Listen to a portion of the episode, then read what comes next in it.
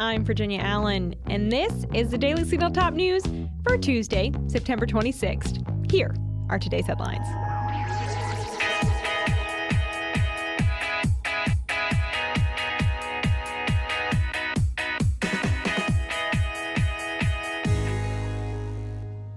Today, President Joe Biden became the first known sitting president to stand on a picket line with protesters.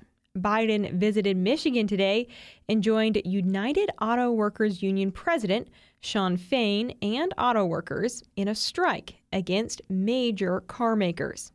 With a megaphone in hand, Biden spoke out in support of unions and said the striking workers deserve higher pay per Axios. you Heard me say many times Wall Street didn't build the country. The middle class built the country. Unions built the middle class. That's a fact. So let's keep going. You deserve what you've earned, and you've earned a hell of a lot more than you're getting paid now. Thank you very much. The unionized auto workers are calling on Ford, General Motors, and Stellantis to increase pay and create better working conditions. White House Press Secretary Karine Jean Pierre says Biden's presence at the protests aims to show support for the auto workers, but the White House is reportedly not getting involved in the negotiations between the union and the car companies. The United Auto Workers endorsed Biden for president in 2020, but has not yet endorsed him for 2024. But Biden is not the only politician visiting Motor City, Michigan this week. Former President Donald Trump will be there tomorrow. Instead of joining the debate stage with his fellow Republicans tomorrow night, Trump plans to give an address from Michigan. And as the campaign trail does heat up, Biden's team is focused on an important task making sure that the president doesn't trip in the public again. Biden tripped over a sandbag in June on stage at the Air Force Academy. The media ran with that footage, and concerns over the president falling raised a lot of questions about Biden's physical health. Axios reported today that Biden has been working with a physical therapist for months and is doing exercises to improve his balance. The president has also been seen wearing sneakers more often and is using the short set of stairs to board Air Force One. According to Axios, Democrats are terrified that Biden will have a bad fall, with a nightmare scenario of it happening in the weeks before the November 2024 election. Well, President Biden was not the only Biden making news today. Hunter Biden made headlines today by filing a lawsuit against Rudy Giuliani and his former attorney, Robert Costello. In the lawsuit, Hunter Biden accuses Giuliani and Costello of hacking information, tampering with, manipulating, copying, disseminating, and generally obsessing over data that they were given that was taken or stolen from his, meaning Hunter Biden's, devices. The lawsuit was filed in federal court in California. In the suit, Hunter Biden demands that Giuliani and Costello cease their unlawful activities with respect to plaintiff's data and return any data in their possession belonging to plaintiff, meaning Hunter Biden. The suit continues that defendant statements suggest that their unlawful hacking activities are ongoing today and that unless stopped will continue into the future, thereby necessitating this action. The lawsuit comes as Hunter Biden and his father are facing scrutiny and investigation from lawmakers over alleged illegal business dealings. In other news from Washington, D.C. today, calls for New Jersey Democrat Senator Bob Menendez to step down are continuing.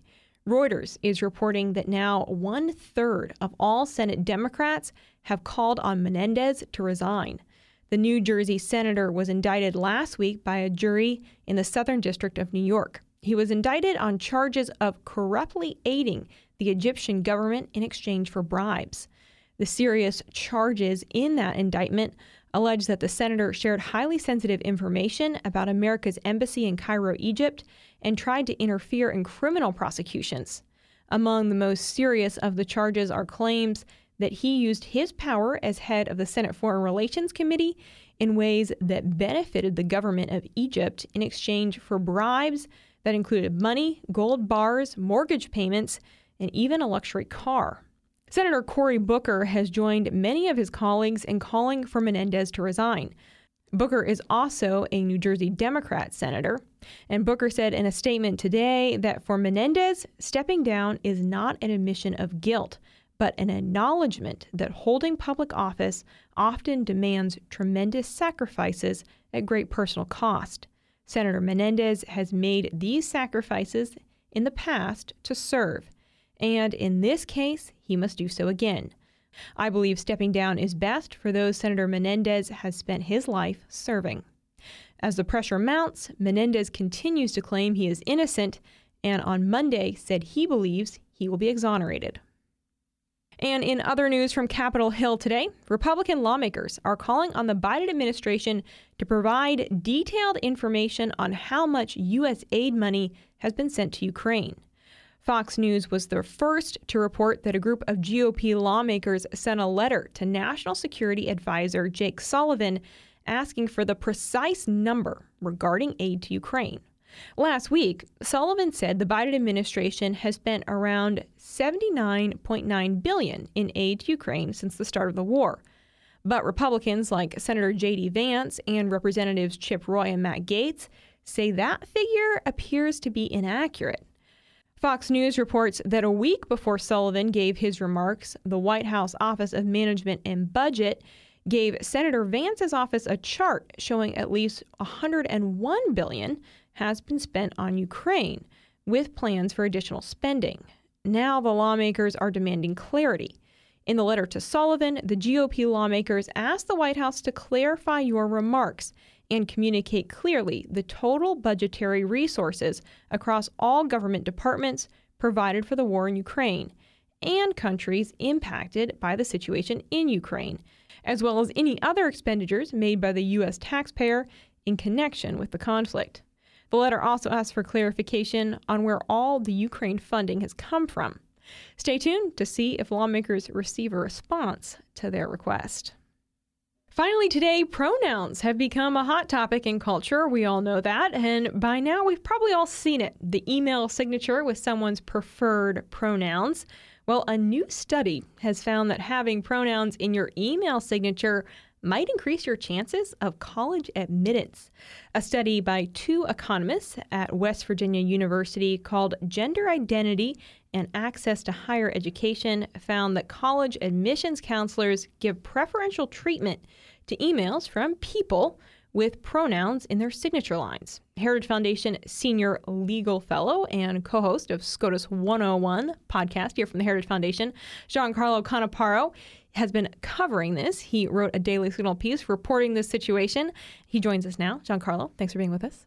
Virginia, thanks for having me. Okay, so walk us through this study. How exactly was this study conducted? Yes, so uh, what the economists did is they created uh, identical form emails sent by fictitious students or applicants to universities to admissions officers um, at 500 different universities around the country.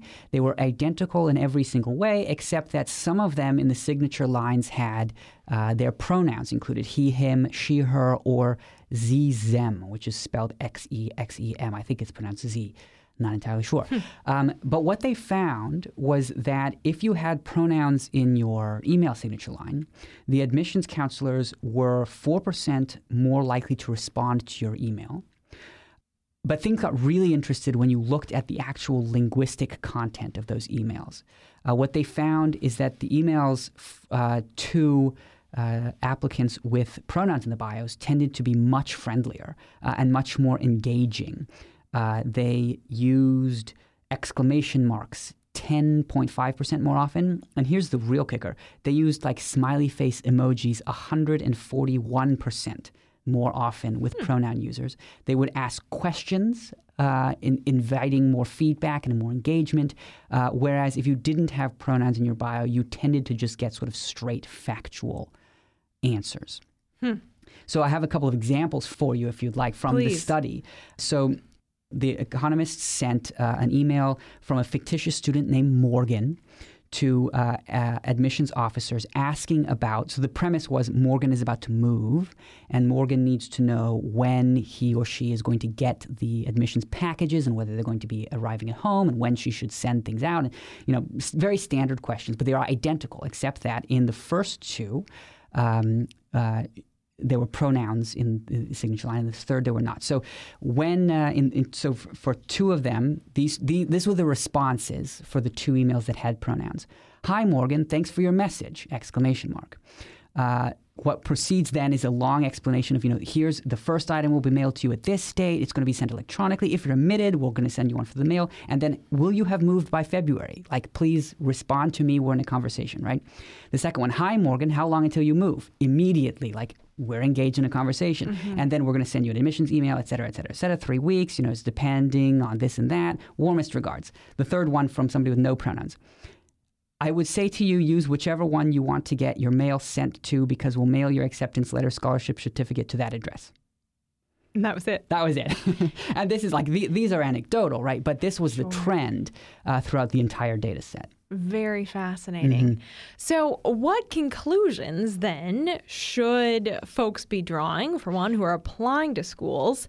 I mean, what what is the takeaway, and yeah. what what can we learn from this as it relates to where colleges stand, and specifically admissions boards, especially given that the Supreme Court uh, recently made its ruling as it relates to college admissions and not considering things like race and gender when it comes to college admissions. So here's the really interesting thing about this study is that the type of pronoun used didn't make any significant difference. All that mattered was that their pronouns were present. So the economists draw the conclusion that there isn't discrimination on the basis of gender ideology or gender identity. Mm-hmm. What's going on is discrimination on the basis of progressive politics. Mm. Uh, that's what the schools are doing. It makes perfect sense, right? Because the people who tend to be obsessed about uh, gender pronouns tend to be uh, usually well educated liberals and they tend to be white, right? This is exactly the demographic of college admissions counselors. They are overeducated white liberals who live in bubbles, right? Sure enough, the universities where this tends to happen tend to be big city based um, uh, universities, right? Um, so, you know, if you want some advice, you, you, know, I guess you know the most sort of um, mercenary advice is put pronouns in your email. But you know, if you have some principles, don't do that. Don't do that. Um, the better option uh, is to uh, you know maybe target the well do you need to go to college at all? There, it is something of a racket these days, and and luckily we're seeing a lot of um, employment um, employers sort of reconsidering whether college is necessary and, and focusing on merit and skills, which is a wonderful backlash that I think the left didn't predict mm-hmm. when they sort of created the college monopoly uh, which interestingly enough follows uh, uh, the Supreme Court's decision in Griggs versus Duke's Power. Side issue we can talk about another time. Uh, but um, the better advice, I think, you know, is to pick those schools that aren't doing that. Mm-hmm. Uh, one of the outliers in this study were schools that were tended to be small. Um, uh, some of them didn't have sort of classical indicators that you might think for non-discrimination, like you know the conservative schools, the schools that aren't on the government pay, uh, you know the Hillsdales, the Grove City colleges of the countries. Go there for sure because you also just get a great education. Um, but uh, some of the other outliers just tended to be smaller private colleges too, even not even secular ones. Mm-hmm. Um, so it just seemed to be size that made a big difference. Mm, that's an interesting theme. And not being on. based in in the city bubble, right? Okay, okay, that makes sense. Outside of um, really those those bubbles that are created by mm. cities that we often see turn so liberal. And, and the size, I think the size correlates to the size of the school is relevant. I think because a school which is very large is probably going to have um, a larger bureaucracy. Mm-hmm. The larger the bureaucracy gets, the less accountable it is, the more you know, sort of wackadoo it can get. Hmm. Um, whereas if a school is operating sort of on a, on a is smaller, operating in a tight budget, has a smaller bureaucracy, there's going to be more accountability, mm-hmm. where uh, reasonable minds will have a better chance of prevailing. Giancarlo Canaparo, I appreciate your insight on this. and for folks that want to hear more from you on a regular basis, be sure to check out the SCOTUS 101 podcast. And all of Giancarlo's research and reporting can be found at heritage.org as well as this latest report on the Daily Signal website. Giancarlo, thanks for your time today. My pleasure. Thank you. Well, with that, that's going to do it for today's episode of the Daily Signal's top news. If you haven't had the chance, be sure to check out our morning shows right here in this same podcast feed, where we bring you interviews with lawmakers, experts, and leading conservative voices. Join us tomorrow morning for the Daily Signal interview edition. My podcast co host, Samantha Aschieris, is going to be sitting down with Chairman Mike Gallagher for a preview of tomorrow's GOP presidential debate. Also, make sure to subscribe to the Daily Signal wherever you like to listen to podcasts. We are across all podcast platforms, and we so appreciate it. It means so much to us when you take just a moment to leave us a five star rating and review. Thanks again for being with us today. Have a wonderful night. We'll see you right back here tomorrow morning. The Daily Signal podcast is brought to you by more than half a million members of the Heritage Foundation. Executive producers are Rob Bluey and Kate Trinko. Producers are Virginia Allen and Samantha Aschieris. Sound design by Lauren Evans, Mark Guiney, and John Popp. To learn more, please visit dailysignal.com.